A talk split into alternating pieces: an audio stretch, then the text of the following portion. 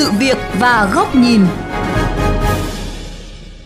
Thưa quý vị và các bạn, bảo vệ quyền riêng tư là chủ đề không còn mới. Trong thời đại công nghệ số như hiện nay thì việc bảo vệ quyền riêng tư trở nên cụ thể là bảo vệ dữ liệu cá nhân. Thế nhưng trước những vụ việc xâm phạm dữ liệu cá nhân gần đây, xã hội bị sốc và tỏ ra lúng túng để tìm ra cách ứng xử phù hợp. Đó là nội dung chính của chuyên mục Sự việc và góc nhìn hôm nay. Mời các bạn cùng lắng nghe.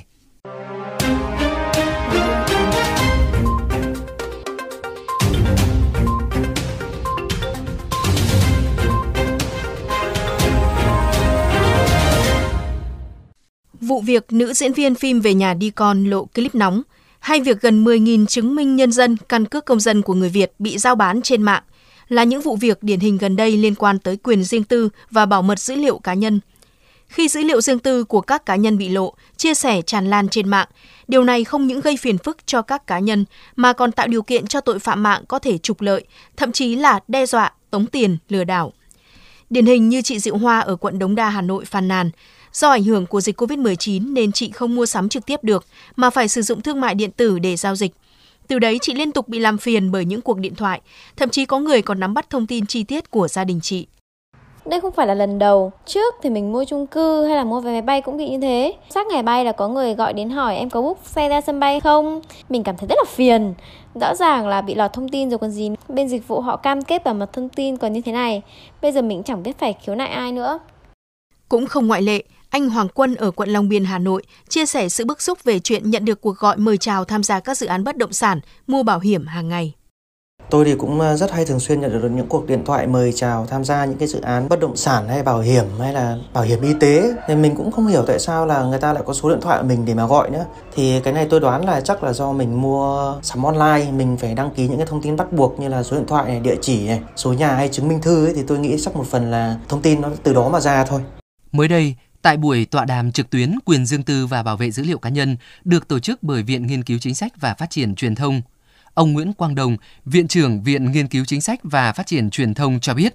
hai xu hướng vi phạm quyền riêng tư đang phổ biến tại Việt Nam là mua bán dữ liệu cá nhân và thông tin cá nhân bị thu thập tràn lan trên các mạng xã hội.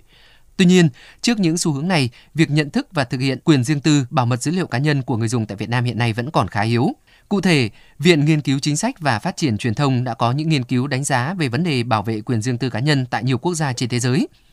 Theo luật sư Nguyễn Tiến Lập, chuyên gia thành viên Hội đồng Khoa học của Viện Nghiên cứu Chính sách và Phát triển Truyền thông, những vấn đề về quyền riêng tư cá nhân đã xuất hiện từ rất lâu. Từ thế kỷ thứ 13, nước Anh đã có đạo luật về bảo vệ quyền riêng tư cá nhân, hay tại Mỹ cũng đã có những phiên tòa và bản án liên quan tới vấn đề này. Tại Việt Nam trong luật dân sự cũng đã có khẳng định đời sống riêng tư, bí mật cá nhân và bí mật gia đình được bảo vệ, đó là quyền dân sự, quyền căn bản. Tuy nhiên theo ông Lập, trong môi trường số mạng xã hội, chúng ta vẫn còn rất lúng túng. Trên cái môi trường mới này mà chúng ta tương tác với nhau đó, người ta gọi là tương tác ảo đó, tức là không cần nhìn, không cần gặp nhau đó, thì phải nói rằng là cái vi phạm liên quan đến các cái quyền bảo vệ bí mật thông tin cá nhân ấy, thì nó phát triển mạnh mẽ hơn rất nhiều không chỉ các cá nhân mà cả về mặt pháp lý, hiện nay chúng ta vẫn còn thiếu các quy định về trách nhiệm hình sự đối với hành vi xâm phạm quyền được bảo vệ đối với dữ liệu cá nhân. Bộ luật hình sự năm 2015 quy định hai tội danh là tội xâm phạm bí mật hoặc an toàn thư tín, điện thoại, điện tín hoặc hình thức trao đổi thông tin riêng tư khác của người khác và tội đưa hoặc sử dụng trái phép thông tin mạng máy tính, mạng viễn thông. Tuy nhiên, hai tội danh này chưa quy định cụ thể trực tiếp về cách hành vi vi phạm pháp luật liên quan tới dữ liệu cá nhân đang diễn ra hiện nay. Phó giáo sư tiến sĩ Hoàng Hữu Hạnh, Học viện Công nghệ Bưu chính Viễn thông đã có những chia sẻ về vấn đề này. Chúng ta chưa có một văn bản quy, quy, quy định rõ ràng nào về cái quyền dữ liệu của cá nhân hệ tôi những cái quyền chúng ta làm chủ những cái thiết bị những cái tài sản của ta là chúng ta có. Ví dụ dữ liệu nó nằm trên các thiết bị lưu trữ mà ta đang sở hữu thiết bị lưu trữ đó thì rõ ràng là quyền của ta chứ. Còn còn nếu như mà, mà bằng một cái gì đó mà các bạn phải giáo nộp cái dữ liệu đó thì có chuyện nó khác hoàn toàn là pháp lý pháp luật rồi khi nào ta giao nộp cái dữ liệu đó ta ta phải rõ ràng cái, những cái cái như thế à, khi mà chưa có những cái luật cụ thể để xác định rằng là cái dữ liệu uh, được bảo vệ như thế nào Tuy nhiên, cơ quan chức năng khi ban hành các cơ chế quy định liên quan đến vấn đề quyền riêng tư cũng cần có sự nghiên cứu kỹ lưỡng. Bởi theo Nguyễn Tiến Lập, việc sử dụng thái quá công cụ pháp luật có thể hạn chế, thậm chí là bóp nghẹt quyền tự do ngôn luận, quyền tự do tiếp cận thông tin vốn là đặc trưng của thời đại ngày nay. Thay vào đó, để hạn chế sự xâm phạm quyền riêng tư, dữ liệu cá nhân thì tuyên truyền giáo dục, nâng cao nhận thức cho người dân là điều cấp thiết, ông Lập chia sẻ. Thì tôi cho rằng là công cụ pháp luật là cần thiết nhưng mà không lạm dụng quá các cái cái hành lang về hành chính hay là hành lang về hình sự. Mà chúng ta phải thức tỉnh mỗi cá nhân về cái quyền của họ và cái khả năng của họ các cái kỹ năng của họ kiến thức của họ để bảo tự bảo vệ mình bằng con đường dân sự thế nhưng để bảo vệ và con đường dân sự đấy thì trước đó phải có một cái nền tảng đó là cái nền tảng về kiến thức mà được truyền tải ở trường phổ thông đó là giáo dục về tất cả các cái hành vi ứng xử tương tác xã hội trên cái không gian mạng như thế nào.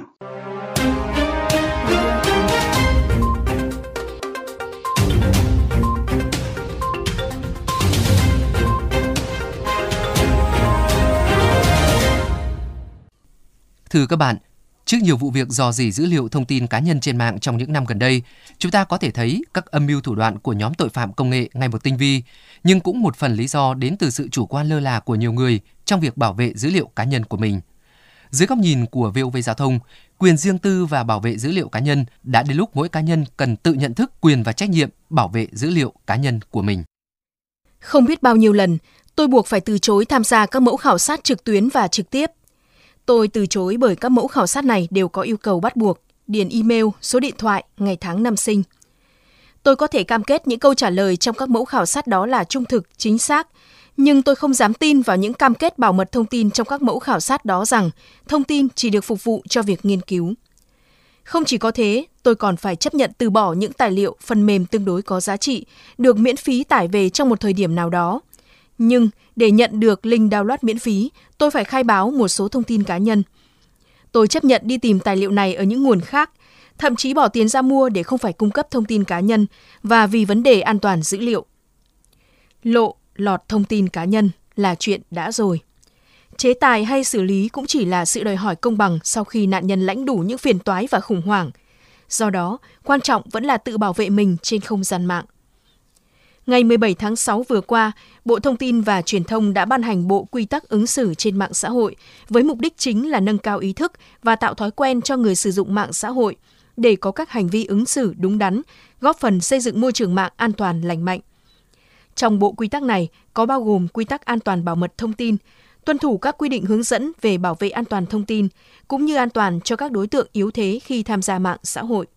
Hay trước đó vào đầu tháng 2, Bộ Thông tin và Truyền thông bắt đầu lấy ý kiến dự thảo nghị định quy định về bảo vệ dữ liệu cá nhân với nhiều quy định chặt chẽ. Dự thảo này cũng phân loại thông tin thành dữ liệu cá nhân cơ bản và dữ liệu cá nhân nhạy cảm, cùng với các quy định bảo vệ cụ thể, đồng thời có chế tài với cá nhân tổ chức sử dụng trái phép dữ liệu. Đó là những tín hiệu rất đáng mừng, cho thấy cơ quan chức năng đang vào cuộc quyết liệt để bảo vệ quyền riêng tư và dữ liệu cá nhân. Nhưng trước khi và kể cả khi các quy định chế tài pháp luật được hoàn thiện, việc mỗi chúng ta tự nâng cao ý thức bảo vệ dữ liệu cá nhân mới là điều quan trọng. Át hẳn nhiều người trong chúng ta đã từng tự hỏi, tại sao mấy người bán hàng lại biết số điện thoại của mình để mời chào? Rất có thể khi đăng ký tham dự các chương trình khuyến mại, bốc thăm trúng thưởng hoặc mua hàng online tại những địa chỉ thiếu tin cậy, hay vì những thói quen lười biếng khi sử dụng Internet mà chúng ta đã vô tình mỡ dâng miệng mèo. Môi trường mạng đang ngày một phát triển, kèm theo đó là ngày một nhiều những thủ đoạn mới nhằm đánh cắp thông tin. Do đó, chúng ta cần chủ động tự bảo vệ chính mình. Mỗi cá nhân trở thành một chốt chặn để ngăn ngừa tình trạng do dỉ thông tin. Không cần những cách thức quá cầu kỳ, hãy bắt đầu từ việc thay đổi thói quen khi sử dụng Internet, như việc đặt mật khẩu mạnh, có độ phức tạp cao cho các tài khoản mạng, hạn chế sử dụng cùng một mật khẩu cho nhiều tài khoản, hạn chế nhấp vào các liên kết email đáng ngờ để tránh thiết bị bị nhiễm virus. Chúng ta cũng cần tìm hiểu kỹ những người lạ, ít quen biết khi các đối tượng này chủ động làm quen, kết bạn trên mạng xã hội. Việc bỏ qua tìm hiểu, xác minh chính là tạo điều kiện cho kẻ gian tiếp cận để thực hiện kế hoạch lừa đảo hoặc lợi dụng nạn nhân để tấn công những người xung quanh.